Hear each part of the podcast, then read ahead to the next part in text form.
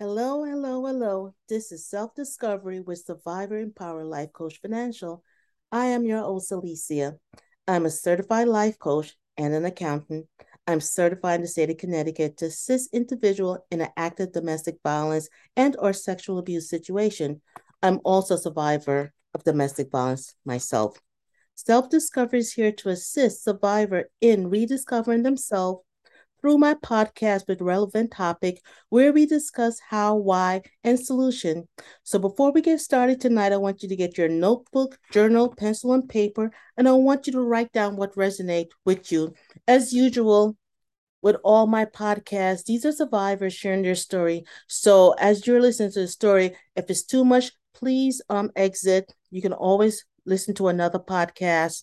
But these are survivors sharing their story in whatever capacity they want to share. And the purpose of sharing their story is to help someone realize what situation they're in, to realize how they got out their situation, for you to get information to understand domestic violence look different for everyone and is different for everyone. But we can always learn from each other as far as the tools and how we got out that situation. So once again, get your pencil, pen, notebook, journal, write down, write do everything you got to do. And here we go. I'm going to introduce my special guest tonight, Takara.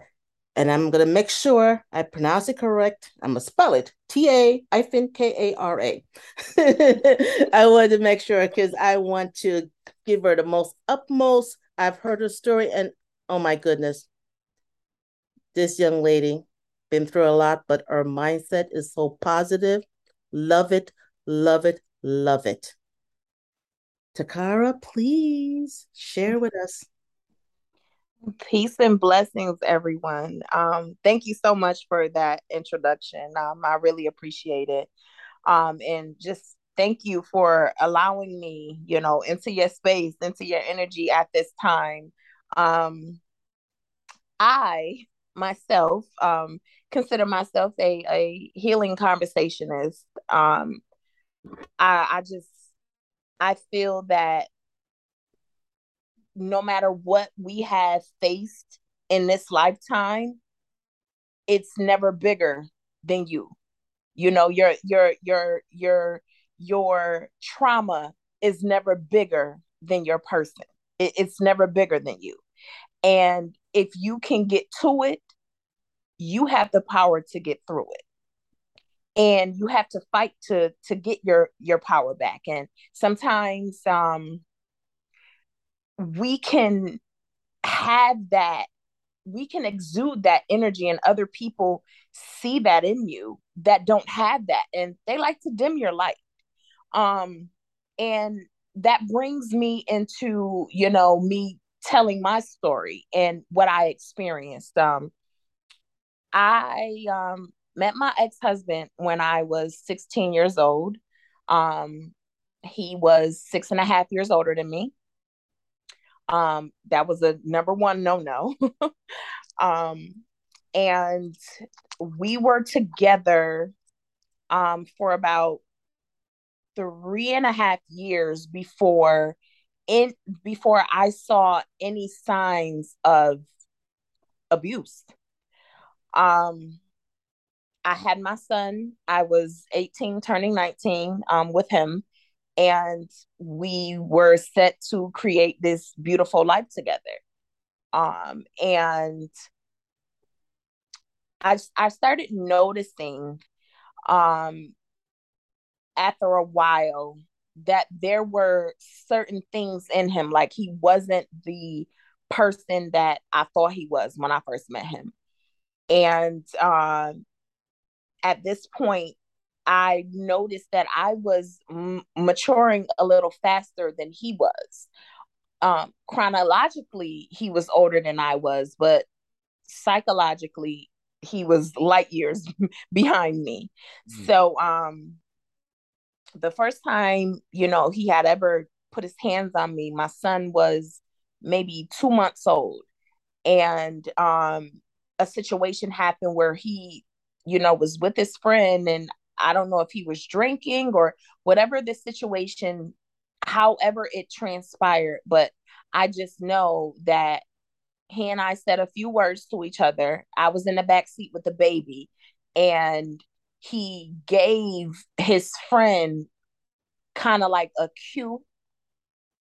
So his friend came around the car to get the baby out of the car and um basically take my son up to um my aunt's house where you know I I was always there. Like mm-hmm. if I wasn't working, I was at my aunt's house hanging out with my aunt and my grandma and my cousins.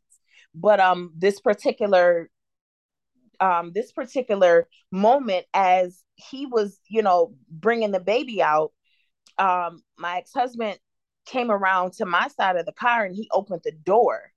And I was thinking, you know, that he was getting ready to help me out of the car and it was bow like just punched me in my face like I was a man. Now, at this time, I was like 162 pounds. Mm-hmm. Um, I'm five six, 162 compared to someone that's six seven, 320 some some odd pounds.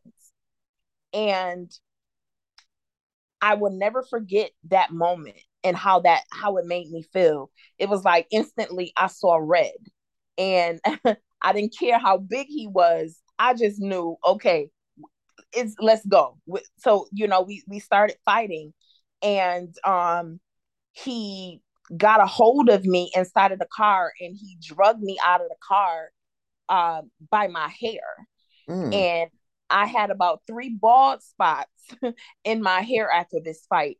But I, I could just remember like I was fighting for my life. Like I was so scared. Like he had me um like pressed up against the car and like there are literally like cars driving up and down the street beeping the horns mm. and you know his friend instead of him trying to come and say you know what's wrong with you he just held my son mm-hmm. and the next thing i know my cousin comes running out of the house and she jumps on his back and he, she and I both are fighting them at the same time. And then a couple of minutes, uh, uh, excuse me, a couple of seconds later, it seemed like this fight went on forever. A couple of seconds later, my little cousins at the time who were in elementary school, it was a few of them and all of their friends. And next thing you know, like we're all fighting this this big old man.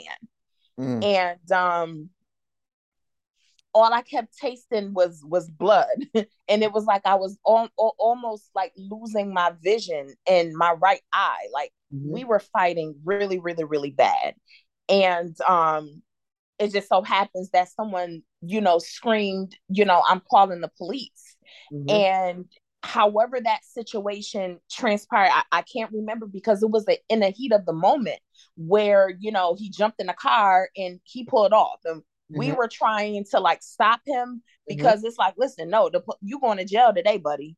Mm-hmm. You know, you you he had never put his hands on me before. Like I'd never, he had never even raised his voice to me before. So it's like, where did this come from? Mm-hmm. Um, and you know, after after that situation happened, like we didn't we didn't speak for about a month or so because for one, my family was looking for him. So he was on the run. He was hiding. um, you know, I come from one of those very tight, close knit families where it's like, uh uh-uh, uh we don't tolerate that.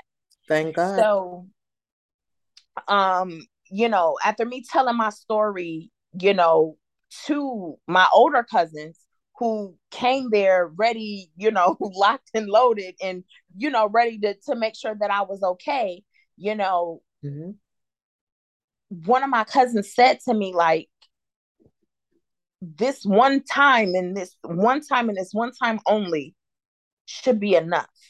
Mm-hmm. do not ever allow for anyone to disrespect you in that manner. Mm-hmm. well i was young. I was 19 he was in his 20s and i was naive.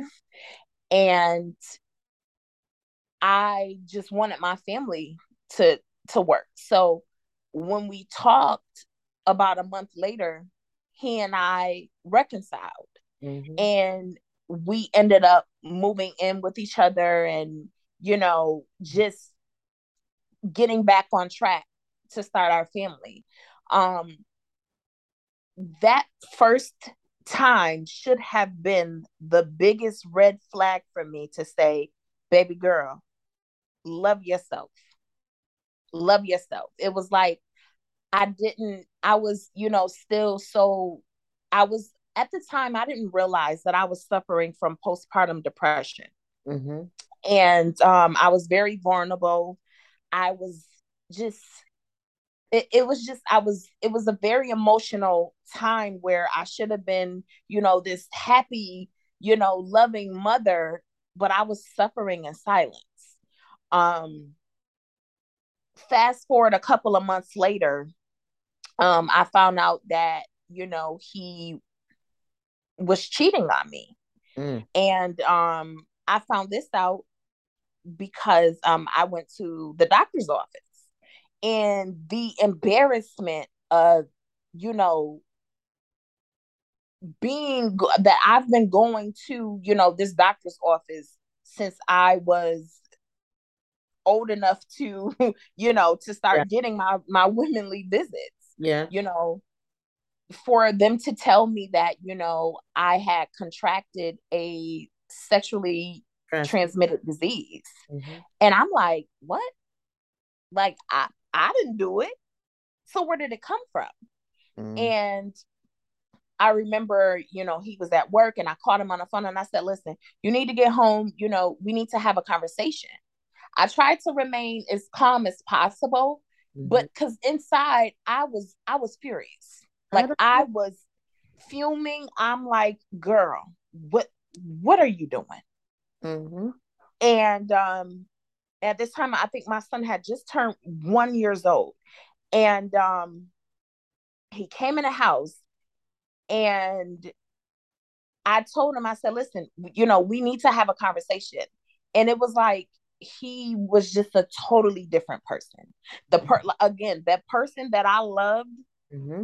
for all of those years previously was not the same person standing before me and he looked at me and he said well I don't know what you're talking about. And I said, Well, it didn't just come from the air.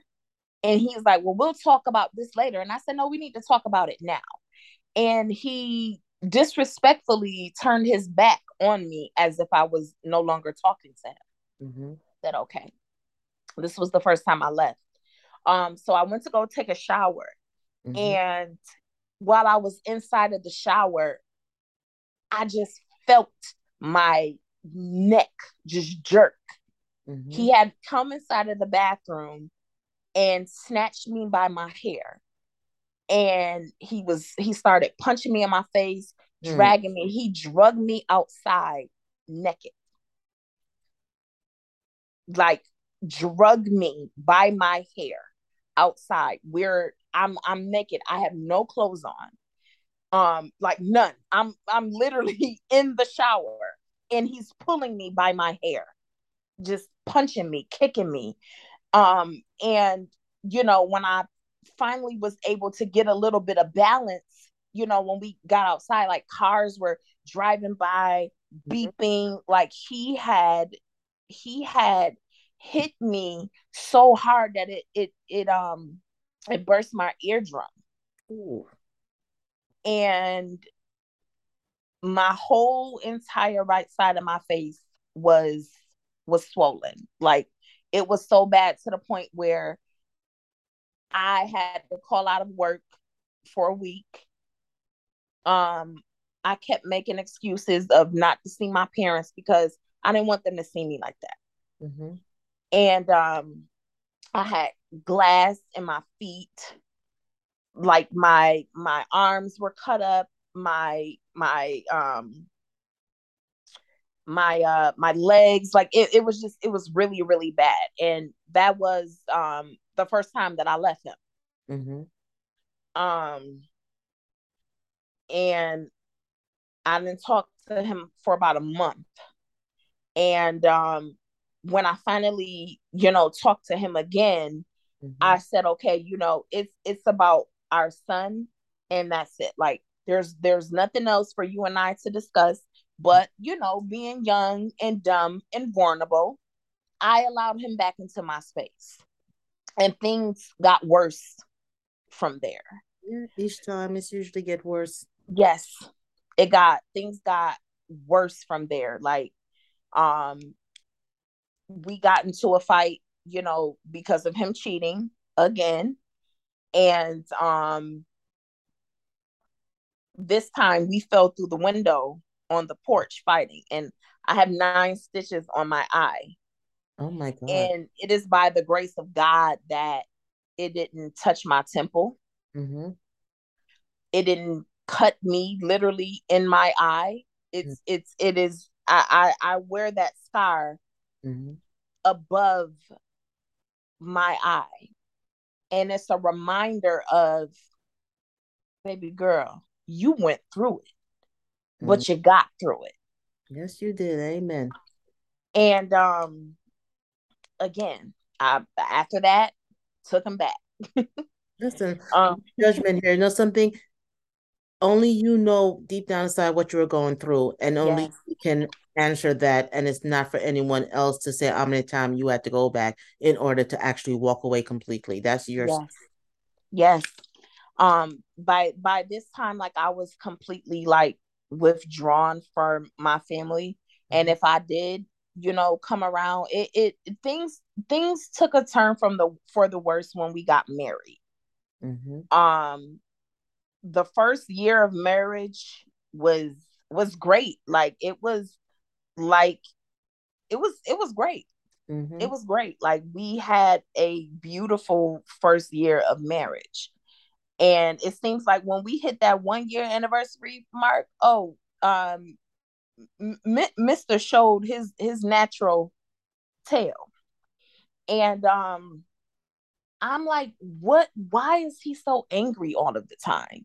You know, then I started seeing, okay, he's in overindulging in alcohol just to cope with whatever he has going on.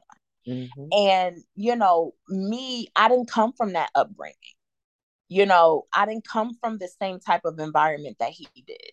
But um, it was like during the marriage, you know, things got worse because it was you know he would tell me things like you know i own you mm. you know and you know i bought you i bought you you know for a 10 i don't i, I bought you for a ten dollar bag of crack is is what he would tell me mm. and um he would you know he would just use little things to he would just use little things to try to manipulate me and you know he would tell me you know yes.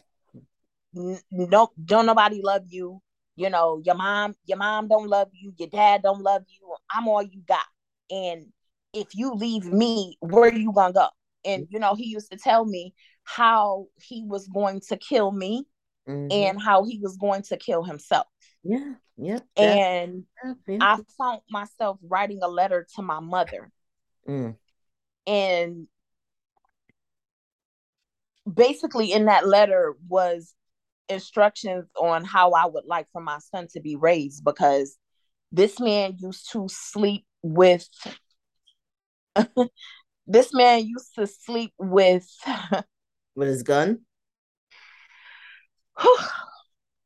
With his gun this man used to sleep with the gun under my pillow every night Mm-hmm. And when he would come in, sometimes when he would come in, he would say, you know, I ought to, I ought to kill you tonight.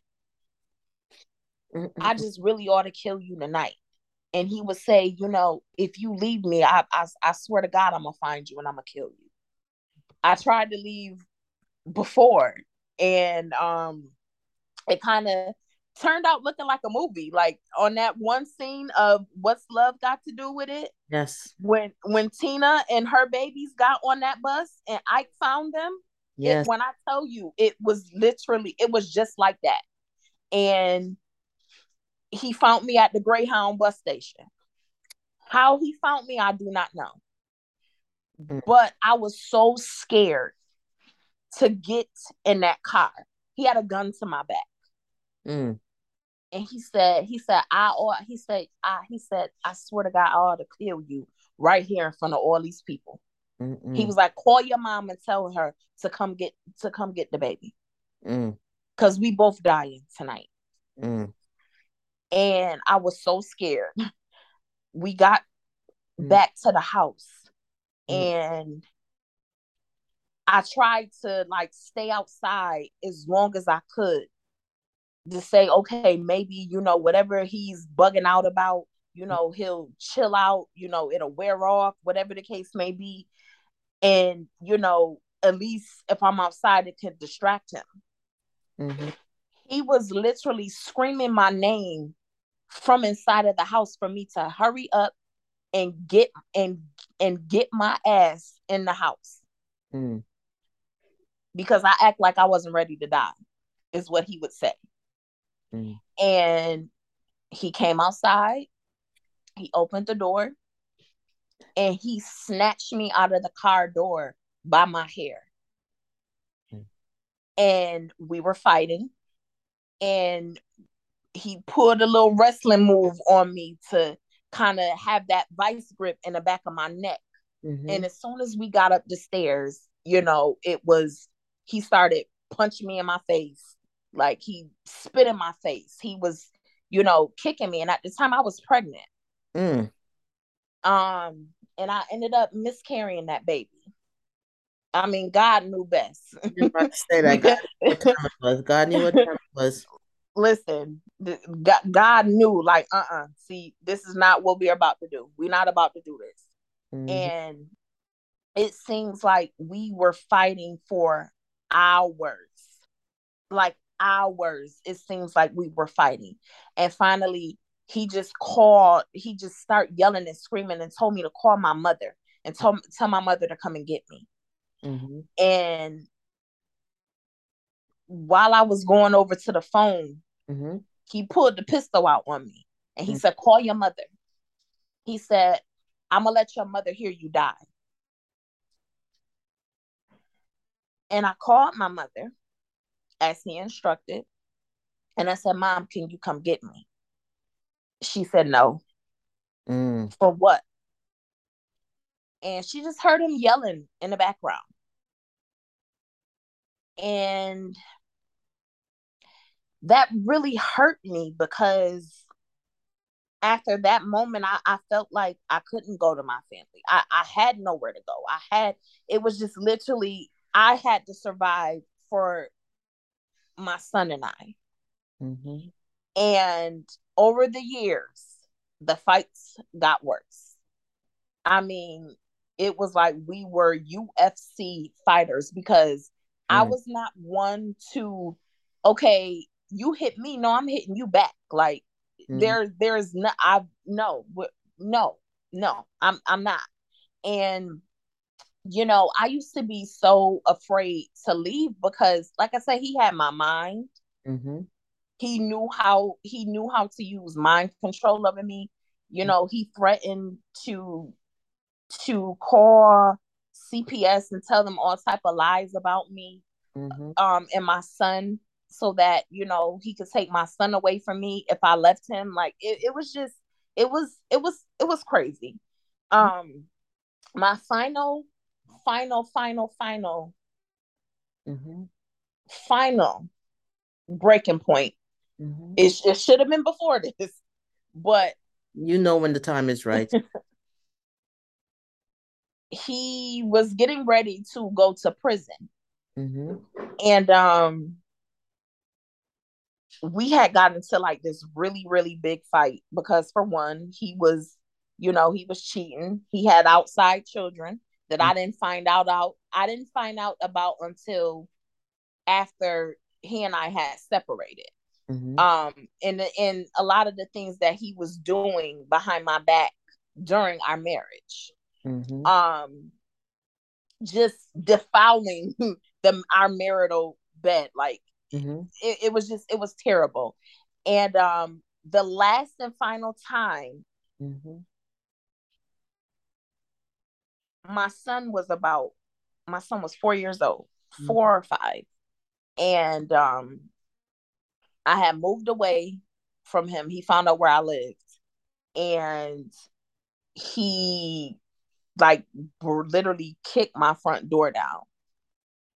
And my son was in his room, you know, watching cartoons or whatever the case may be. I can't remember, but he, you know, he he came into my house and he before I could do anything, he bop punched me in my face.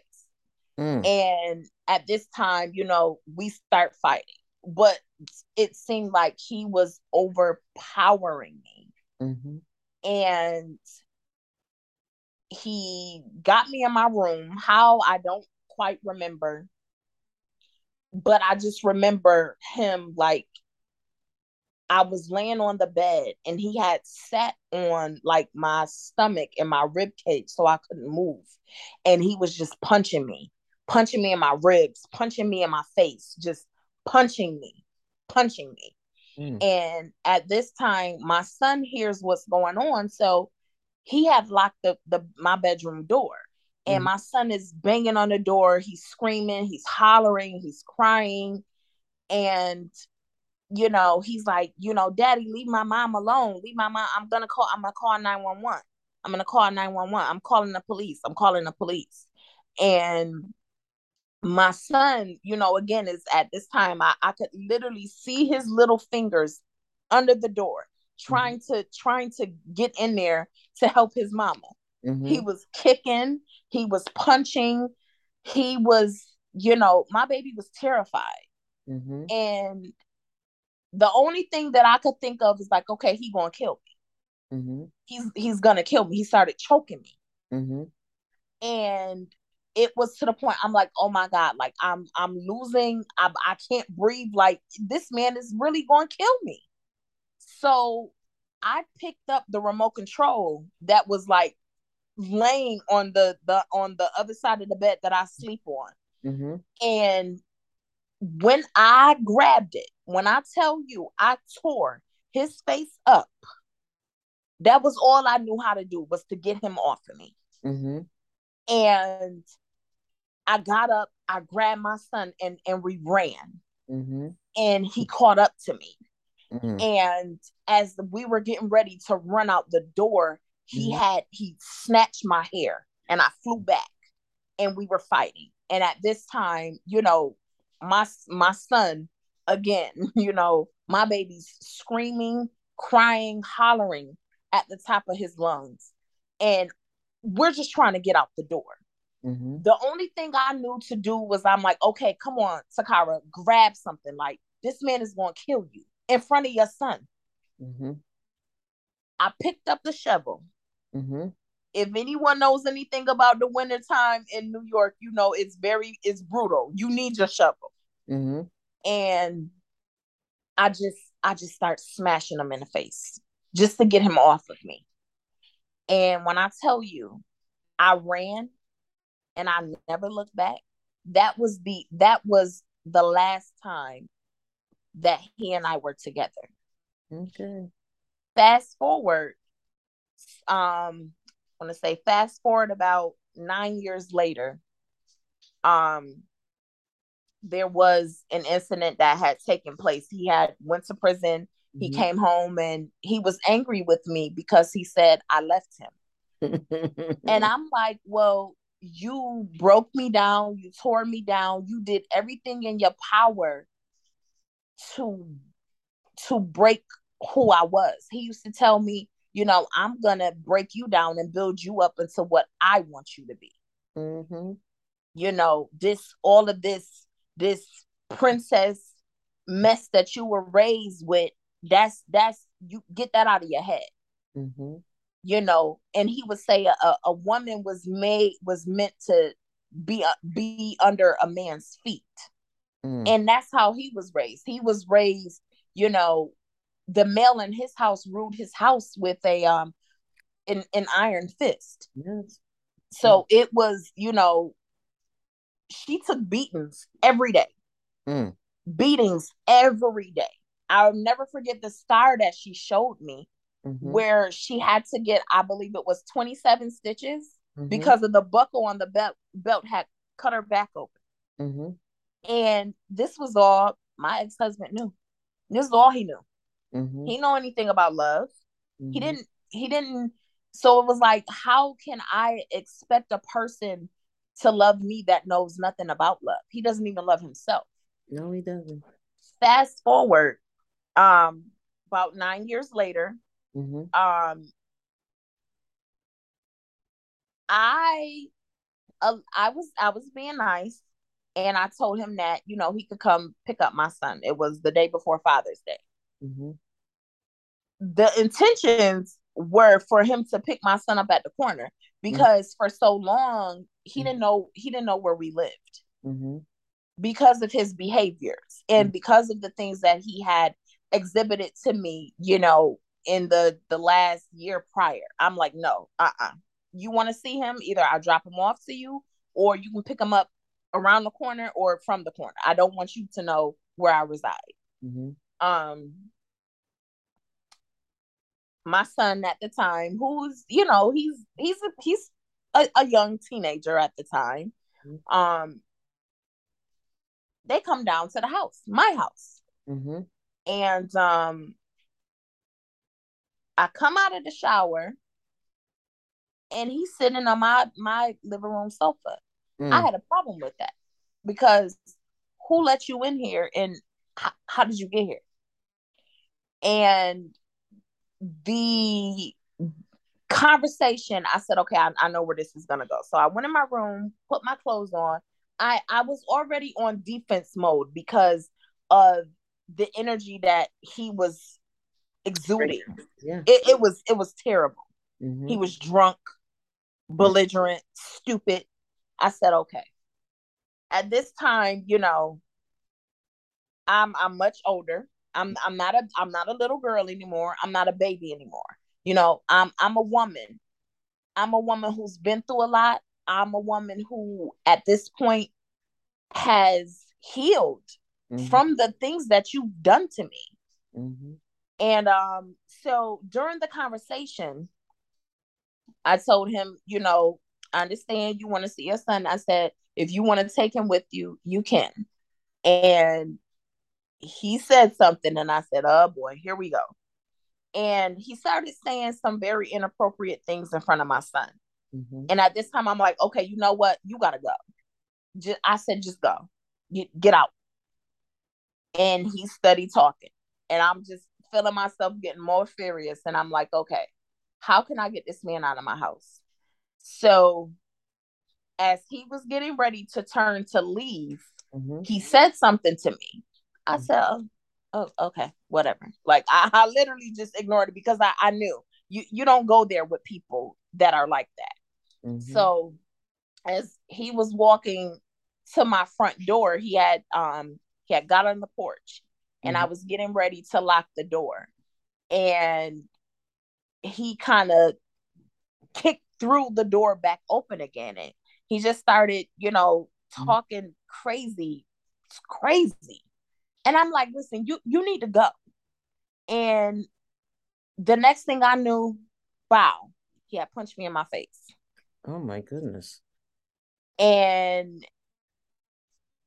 we were fighting. My son came out and I think that all of the frustration and things that my son had held in mm-hmm. for his father over the years came out. It was like my son turned into the Incredible Hulk. And um he slammed his father. Mm-hmm. And at this point in time, you know, it's okay, we we we gonna whoop him up together. So um he got up and he hit my son. Mm. And when I saw a blood draw, it's like, oh, okay. Now, now, now let's get it going. And we started fighting again. And at this point, he's reaching for something. And I I know what he's reaching for. Mm-hmm. So I managed to get myself and my son away. And he chased me through the house um if I'd have went to my left to go and get my registered mm-hmm. pistol, I wouldn't have made it. Mm-hmm. So instead, I turned to the right, which was the kitchen, mm-hmm. and he he followed me. Mm-hmm. He had kicked me in my back, and I fell. And he and my son are still going at it. And the only thing I knew to do was to defend us. Mm-hmm. And I picked up a knife. Mm-hmm. And I just went into a fit of rage. I stabbed him 17 times. Okay. breathe. breathe, breathe, breathe.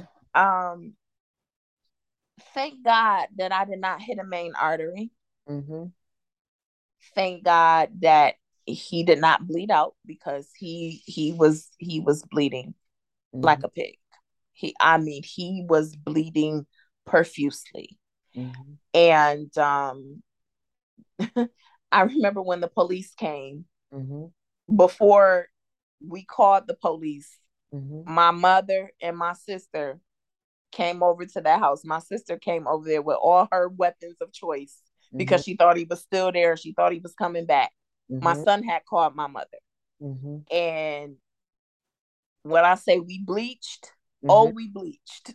we bleached. we cleaned up. Mm-hmm. And my mom is like, listen,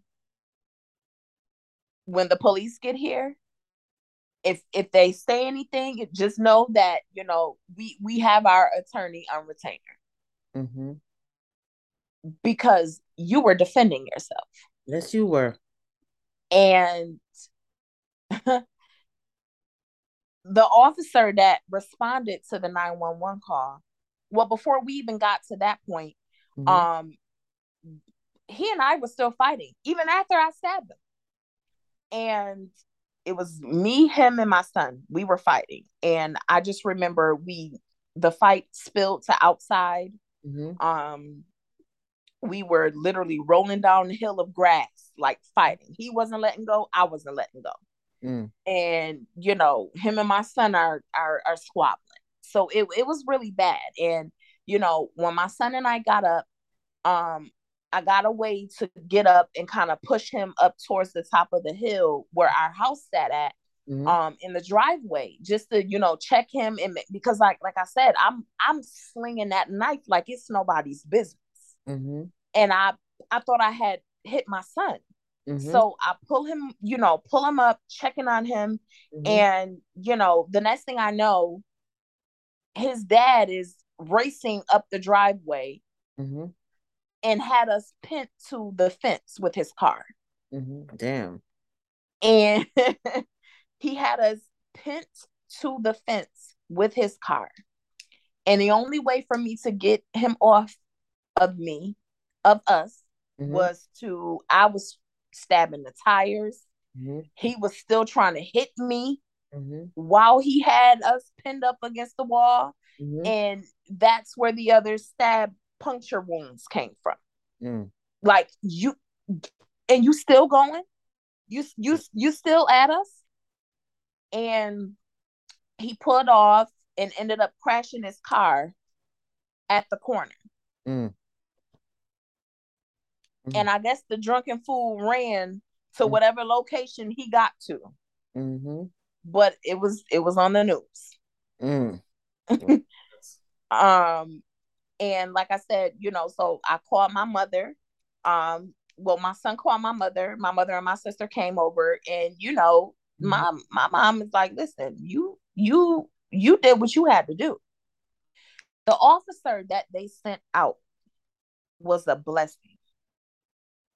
She herself was a domestic violence survivor. Mm, so she understood. She understood quite well. And she said, baby girl, just hope that whatever hospital he ends up in, mm-hmm. that he doesn't say anything. I said no. I said he's from the streets, and you know there's a there's a rule like you don't you don't you don't tell the police anything. Mm-hmm. Um. So I didn't talk to him for maybe about six or seven months. after that. Like he, of course, he was scared mm-hmm. to come to come anywhere near me. Um and the next day after that incident had taken place, my father called me mm-hmm. Um because there was a man who fit his age description and his um and kind of fit his description. Mm-hmm. Um he had got murdered. Ooh. He had got murdered across town. Mm-hmm. This in the same exact manner. It mm-hmm. was a domestic violence dispute, and the girlfriend. I mean, to see her pictures on the news, like it was so heartbreaking. Like mm-hmm. she was, she was like brutally beaten. She mm. had no other choice. Mm. And you could see where she was like missing chunks of hair mm. Mm. off of her head. Mm. And it brought me back, and I was like, God, like I I did the work to get out of this. Like, how how excuse me, how did this come back to me? Like, how why was I in this situation again? There was a lesson that needed to be learned. And mm. it wasn't my lesson, it was really more or less of his. Yeah, that's part of the thing. People realize leaving is not that easy if the person don't want to let go. Right. And and for many years he did not want to let go. Mm-hmm. I mean, for many, many years. But that situation, me showing him like, listen, I don't know. I'm not the little girl that you once knew. When you went to prison, I was 22 years old. I was a little girl. Mm-hmm. When you came home, I was a grown woman. Mm-hmm. I had gone through life, eight years of life without you. Mm-hmm. I had raised our son without you. I was able to walk through many trials and tribulations in this life and make it out okay. Amen. And at and at this time, I was a two-time cancer survivor. Thank God. Thank you, Jesus. Thank you a two-time cancer. So I'm like, cancer ain't killed me. You think I'm a? I, you think I'm gonna let somebody else do it? Oh no. Self-preservation, the will to live and survive. Listen, you, you got to do to survive. And audience, I'm not condoning violence, but that was her story, and she yes. had what she had to survive. Yes. Goodness. Yes, and you know, after that, it was, you know, I had to redefine myself again. Like I had to because it was like I, I didn't understand like mm-hmm. what what was this? Like what did I do in life to deserve being mistreated like that? Mm-hmm. You know, and when he came home before this last incident took place, you know, he would tell me everything that he ever did to me, I deserved it, and he should have just killed me when he had the chance to. Okay, he really is it's psychological abuse, oh yes, mental abuse. There is objective is to strip you down emotionally and get you at the point where you feel you're not worthy of anything. Yes, like my self esteem was shot. I didn't I didn't have esteem of self. Mm-hmm. Like it was I was broken. Yes. And a lot of that, you know, came from, you know, how they say sometimes you the men that you end up with is sometimes a reflection of the man that your father was. Yes. And yes. we look for love in all of the wrong places. You know, my father for 30 years of my life was addicted to crack cocaine and alcohol. Mm-hmm. And the person that he said that he bought me for a $10 crack bag mm-hmm. was supposedly that's what he gave my father. Mm-hmm. So I'm like, I was a piece, I was a uh like a, a piece of meat. Mm-hmm. Like I, I you know, and and to try to break me down and and just make me feel like I was nothing, like I was worthless. Mm-hmm. I knew that I deserved better than that. And it was like him going to prison, that was God saying, Oh, baby girl, you are you free. You're free. Yes. you know, I and I used to pray like God just snatch me out of this snatch don't pull me snatch me up out of this. Yes. and when you snatch me up out of this i promise you i ain't never going back and i did not. Yeah physically free first and then mentally emotionally free next. You got to be yes. physically free. And yes. gotta allow that space by putting them in jail. Allow you the ability to work on yourself because as i listened to you you know when you first met him he was in the grooming stage. He was grooming you. Yes. He was grooming you, and that's why everything seemed nice. She was grooming you. Were young, innocent. They like that. Young, innocent, and we're able to manipulate you. You had no kids. He wanted that connection. Usually, when you give someone their first child, that connection to make that family work is a very strong tie. And you were vulnerable because you told him everything about yourself, about your family, your deepest fear, your deepest everything. So once you have gathered those information, those are the same tools he used against you in different ways. Yes. Sabotage you. What you have told him, all your pain that you might have had towards anyone in your family. And that's what he used. Those same pain that you trusted him with, those deep, dark inner thought that you trusted him with, he used against you later after grooming you and setting the tone, setting everything up. And yes. getting you pregnant was the, the next level to yes. put a whole a permanent in his mind a permanent hold on you. Yes. Um you know is you can't blame yourself. You can't say what you've done wrong.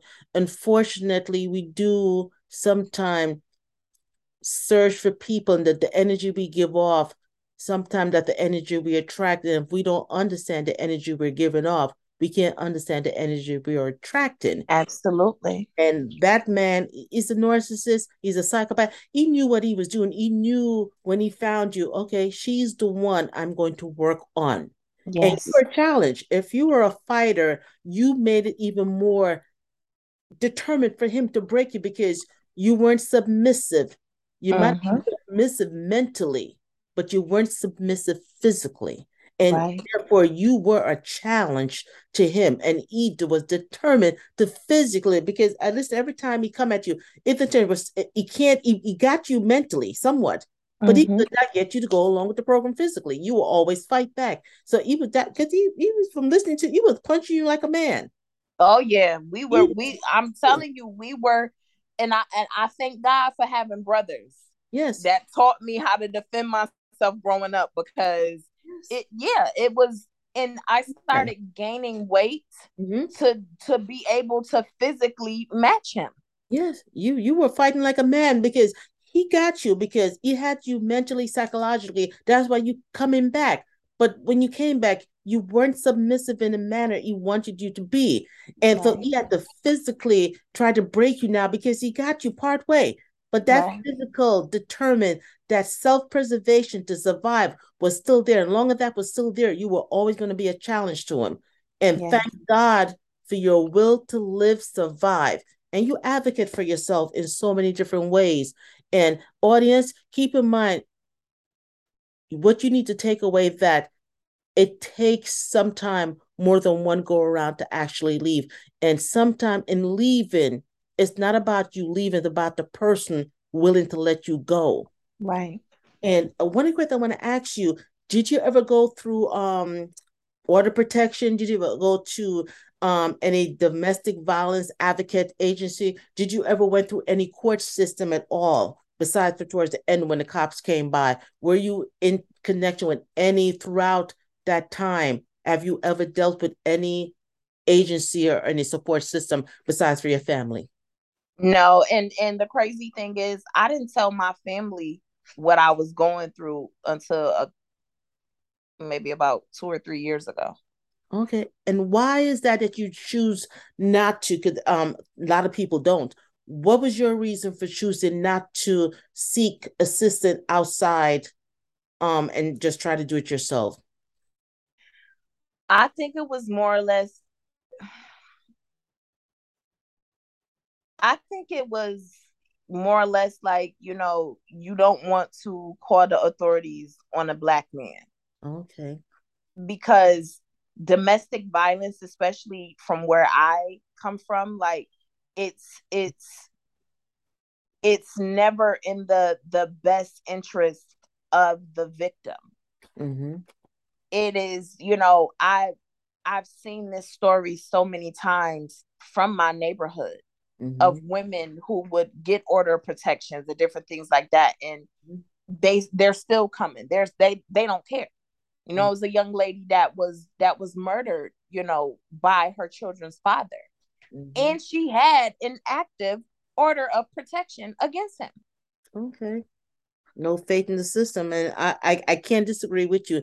In so many different cases, sometimes it works when you get an order of protection, you just have to, it's a it's a hit and miss. Because yeah. at the end of the day, unless they're tracking that individual, unless they're tracking that person is whereabout, yes. there's no guarantee because by the time he comes to your house, do whatever he's doing, intimidate you or whatever. By the time you call the cops and they come, if he's not there, he's not there. Right. You have to show he was here. You have to show proof that he was actually here and they just right. missed for them to act on that order protection. Yeah. The sentence they get is so light. It's a warning. You go in jail for 10 days, two days, three days, whatever it is post a bail might be a hundred dollars they give them a thousand you know so they're right back on the street and even angrier so right yeah. and and this is someone who was no stranger to you know the jail and court system so that wasn't have phase. It just made him like, oh no, you trying to do this. So your reason you saw no benefit in seeking outside assistance. So what about at least the advocate? Did you ever cross your mind to seek advocate, even um or counseling? No, and, and what was why was that curious i think because for for one my faith in god was so strong mm-hmm. i just knew i just knew the only person that i confided in was his grandmother mm-hmm. And she god rest her soul she helped me through so much because she had went through it she went through it through you know mm-hmm. with his grandfather that that that's who raised him mm-hmm. and um you know some of the things she would she would tell me and on her deathbed mm-hmm. she told me she said takara i'm not telling you to leave my grandson but i'm telling you to live for you she said don't don't be like me mm-hmm. with a man for over 60 years and you don't even know if he tr- truly love you or not because mm-hmm. all he do is just knock you knock you around mm-hmm. and that that really sat with me for a very very very long time because it was like after she transitioned over mm-hmm. he became angrier mm. and um it was just a lot of brokenness. Wow. You know, he was broken, so he was trying to break me down.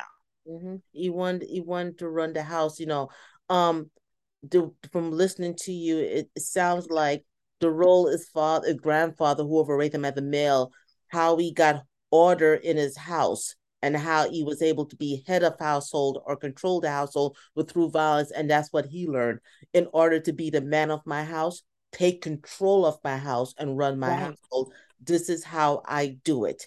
And right. your grandmother stayed with him all these years. So it according to him, it obviously worked.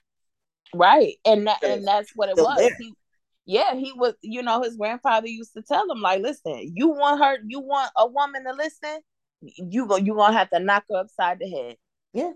You're gonna have to tear her behind up and and you and that's how you show that you the man and you run things.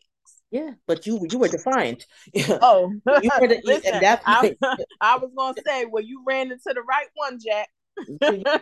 You, weren't, you weren't just you know you were defined and you were challenged in so many ways. So you had to keep coming back because you're like, oh no, she's not gonna break me. I'm gonna break her first. Yeah. And, you know, I, I'm so glad because there's so many different things people can get out of your story. You know, um, people once again, um, this can be traumatizing, triggering for some people. And I'm put a disclaimer at the beginning. But you know, as you listen to Takara's story, you can see how psychological damage can do to you. And the physical aspect, even when you leave and the person track you down and find you, sometimes there's no other way out. Takara choose not to call the cops. Um, you know, how long ago was that? You said about 10, 15 years ago? Um, this was what are we in 2022? Yeah. This was 12 years ago. Okay, so people think about this. Their last incident was 12 years ago. So if you think about this, if things change, there's been a lot of law. Um, you know, the National Coalition Against Domestic Violence have been pushing you know, with the Senate and the different Congress to push different law in to help women.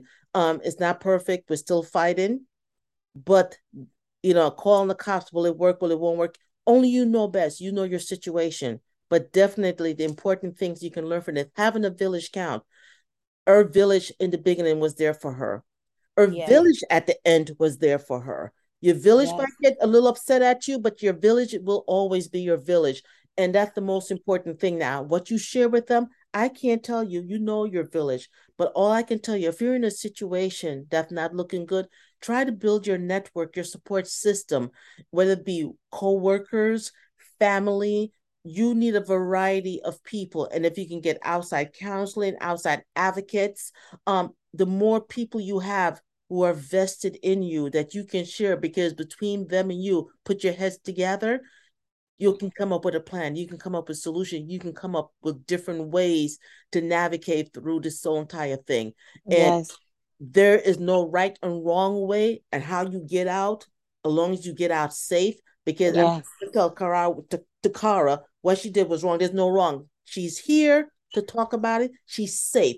And God bless her. And God was looking on her. And that her fate brought her here. So this is what worked for her Will it work for you? I don't know. I don't condone violence, violence, but I do condone self-preservation. Yes. whatever that looked like for you. Yes. But definitely keep in mind a support system is important. Her support system was his grandmother, her siblings, her cousin, her mother. Even at point, they might have said no, but in the end, they showed up. Yes, and absolutely. They, show it up, and that's what you have to think about. We we get mad at each other. We go back and forth, and they going they might get tired of you going back, but they're gonna be there because at the end of the day, they that's actual love. Absolutely, that's and the only reason love. why my family was was not there during it is mm-hmm. because I didn't tell them what was going on. Yeah. I li- I just re- I just recently the last incident where you know I put those puncture wounds in him, yeah. that was when that's when I just finally broke down and and and told everybody what I was going through. Yeah. So think and my it. mother. Go ahead. My mother didn't talk. My mother didn't talk to me for a while. She, she was so upset with me. Yeah. She said, "How could you have kept?" And I said, "Mommy, I kept it because I knew. mm-hmm. I knew that my son would never see his father again. Yeah, but that the well, you have to make a decision. So people keep in mind, you know, as you include people in your circle, you know your family, you know mm-hmm. your user. No one on the outside can tell you different. You know all the players involved. You know yourself. Yeah. You can get help, but you take what people give you with a grain of salt and you take what pieces and apply to where you see needed and fit. Um, obviously, um, therapy is important. If you can get it, some people are able to move on without therapy. Um, my thought is that therapy is good and it's never too late to get therapy. You can be in a situation 30 years ago and then 30 years later you get therapy. What do therapy look like for you? It all depends. It comes in different form. It comes mm-hmm. to medication. It comes with speaking to a psychiatrist, a psychologist, counseling um a variety of different ways you can get it but definitely having a one-on-one session with somebody on a regular basis for a while also putting your children in therapy can be beneficial because that child have witnessed trauma and that trauma yes. in their life can come out in different ways for them when they become older it might not be visible now but remember kids observe and do what they see unconsciously they store the information and how to react to situation yes. when they want their way.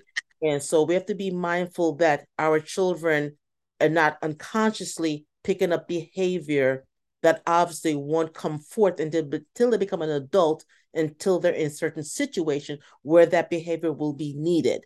As a child, you might not see it resonate as much, but maybe as an adult is when it come forth. So we have to be mindful that um, it's never too late for therapy. What do therapy look like? We have so many different ways to get it. Um, meditation, faith, prayers, um, you know, your minister, your pastor, whatever it is, but definitely seek a neutral party to sit down and be able to share your story. Now, Takara, do you feel sharing your story helped you anyway tonight? Do you feel? Oh yes, oh yes. It it it helped me to continue to be on that journey of healing. It helps me to look back and say, "Dang, like like damn i really went through i i went through that like i was really at that point in life where i went through that yes so i i i pray that my story inspires someone listening here tonight mm-hmm. i pray that my story opens up so many doors mm-hmm. for men and women yes. to be able to share their story and know, like, listen, you're not alone. Mm-hmm. You're not alone. There's always someone that you can go and talk to. And you're right. And you're never alone. You're never alone. And you know, when I talk about my story again, like it helps me to continue on my my path of healing. That's going to be a a a long a lifelong journey we're always going there's always going to be things in life that we're we're going to have to heal from and i choose to heal gracefully yes graceful I like the way you said that gracefully yes I, I listen because listen I, listen honey i used to be a hot piping mess okay like I used to be a hot mess. But the woman that stands before you today, I am so transparent. I am me unapologetically. Thank God. I am like, I am not afraid to tell my story. I'm not afraid to say where I came from. I'm no longer there, but I, I came from that. I I came from that. I've grown from that. And the woman that you see today mm-hmm. is an amazing, fearless woman. Yes. Because I made it out. Yes, you did. You're here to share it. And that's the most important thing. I tell people we're not here to judge, we're here to learn, observe, and listen. Because you know something, the different things she's telling us, you know, um, the signs. You might have a cousin a sister, a brother, because guys go through domestic violence, who are going through the same changes. What can you tell somebody that you would have wanted your sibling to do or somebody to pick up on? Is there anything, looking back, not saying that, but where you are today, looking, reflecting, if there's something you want someone to be able to see if their relative is going through the situation you're going through, what would you tell them that would be a good thing for them to do to help that person? um just pay attention to to your loved ones like i didn't for sometimes i didn't understand like why my mother didn't get what was going on with me mm-hmm. and i think because my mother and i were my mother wasn't in tuned with me mm-hmm. and it was like you know other people knew what was going on they just didn't say anything Mm-hmm. Um, but you know, when you see a family member, you know, suffering, like withdrawing, um, you know, when you do see them, it's like they're obviously displaying signs of depression mm-hmm. or, you know, bouts of sadness and different things like that. You know, I would say family members don't pry. Mm-hmm but just just be just be that open road of communication yes. because you never know. You know, like be don't be judgmental.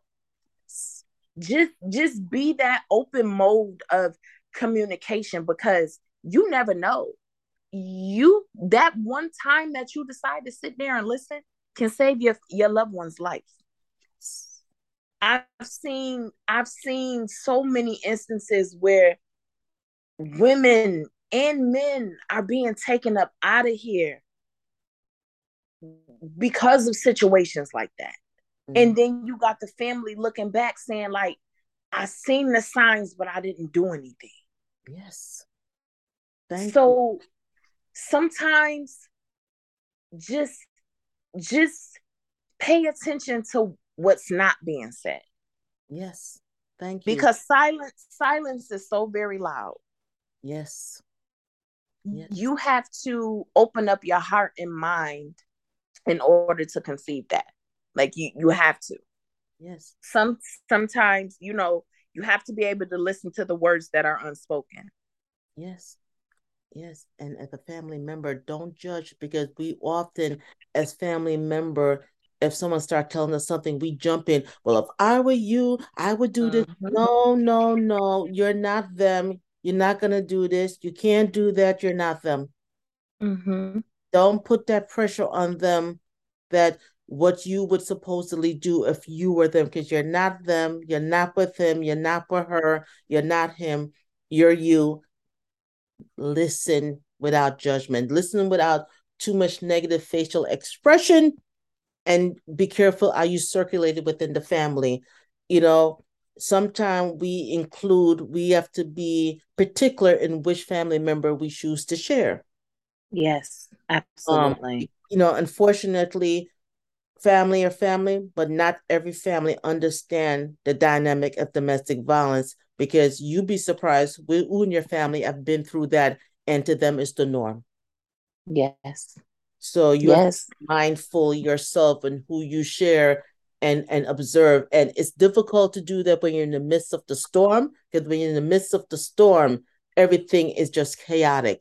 But yes, if as a friend, as a relative, as a co-worker, if you're close, let the person know that, you know something, I'm here if you ever need to walk. That's all that's all you talk. That's all you ever need to and just give them information numbers where they can get in contact with various organizations to get assistance because sometimes people like speaking to a stranger versus someone too close to home because it is a personal thing is very difficult sometimes to share and you know with people close to you especially if you're from a family of fighter too they just expect yeah. you why are you dealing with this and you're we're fighters we don't do that and that also put burden and stress on you Takara, um, I definitely will want you back again. There's so much more to tell. Mm-hmm. Um, before we even wrap it up, I want to give people some information. Um, if anyone is going through a situation, you can always pass this number on. The National Domestic Violence Hotline number is 1 800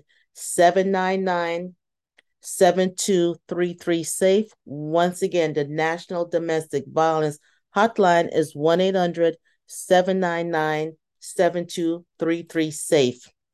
Um, and Love is Respect, the National Dating Abuse Helpline is 1 866 331 9474. Once again, Love is Respect, the National Dating Abuse Helpline is 1 331 9474.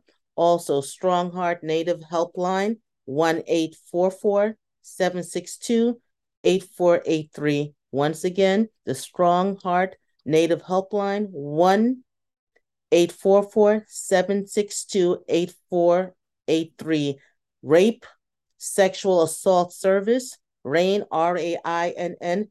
The Rape, Abuse, Incest National Network hotline again is 1 800 656 4673. HOPE. Once again, RAINN, R A I N N acronym. Rape, Abuse, Incest National Network. That line is 1 800 656 4673. If you go on the National Domestic, um, National Coalition Against Domestic.org, they have um a thing in there on your website by state. Every state have a coalition that can assist you, and within each coalition, they have a set of shelters, rape. They have a different services that can assist you. Um, you know, if you have someone in a situation or you're in the situation, go to the website and you can find what's in your location in your area that can assist you and reach out to them also when you're on their website if someone is coming they have an escape button that once you click that escape button the person cannot go in there and track that you've been there so you know that's something that's out there it's available um the national coalition against domestic violence the acronym is n c a dv.org. They have a coalition in every single state, and within those coalition, they have a um, particular services that's available from shelter to the sexual assault hotline to you know to different services that, that they provide for you, and these services are usually free. And you know, so check it out, and this could be for yourself, for friends or family, co-workers. Just being equipped with certain tools to assist yourself or somebody. And once again, those websites are safe because once you go on there, if someone is coming, you need to press the exit button. Once you exit, it take you somewhere different so that person cannot track that you were there. Okay, um, we're gonna get ready to wrap it up. Um, Takara, um, it's been a pleasure. Um, a lot of lot of things went on um in your life, and I'm so happy, so happy that you're here to share with us tonight. And, uh, uh, you know, it took a lot to, you know, repeat everything again and to go through it. I know for myself, when I tell my story, it's like I'm there again. Mm-hmm. it, it, takes a toll on you mentally and emotionally. But once you start, you just want to get it out. And everyone, take whatever you can take from this and move forward with it. So, yes. Be brave. Go and be brave. You can do brave things. And if you are experiencing it, be brave and love yourself enough to say, okay, I'm not dealing with this. Because once it, it all it takes is one time. Mm-hmm. One time and your life can be gone. Tell me about it. Tell me about it. Oh my so goodness. I thank you so much for having me. It was it was a pleasure again. Thank you for allowing me into your energy and into your space and you know just providing this safe space, you know, and and just being a safe haven. I I, I truly it, it's an honor to um to have been been a guest with you this evening. It's my pleasure. Thank you. And we're going to wrap it up tonight. We're going to start out by saying remember, self love and self care with positive affirmation is feeding one mind, body, soul, and spirit. Remember, you are worthy of all good things that comes your way. And remember, everyone, self love start with just by how you feel about yourself. And throughout your life, in your childhood and adult, people are going to say negative negative things about you and to you. And some might not be malicious. It might not be the intention to be malicious because it might be coming from a family member. But you always step back and realize God made you the way you look, who you are, and He did not make a mistake. And whatever higher being or higher power you believe in, you are here for a reason. And so, therefore, you're in a space where you are meant to be. You will occupy that space and let the world know you belong in that space and you will remain there until you're ready to walk away and go to another space. So, um, with that being said, um, I drop a podcast every two weeks, a new episode. I'm on Instagram, I'm on Facebook, and on my Instagram, you can find me under self underscore transition life coach under Facebook. I'm under self acronym S E L F, and that stands for Survivor Empower Life Coach Financial. I'm on TikTok and I'm on um YouTube. I just started a YouTube channel, and my YouTube channel will be talking about self advocate and self preservation. We'll be talking about the different things we do in life to elevate upward, to bring our higher energy upward, and to spread that energy to help us move forward in life. So, once again, everyone, Thank you very much. And my website is survivorempowerlifecoachfinancial.com. And see you all. Have a nice night, everyone. Bye.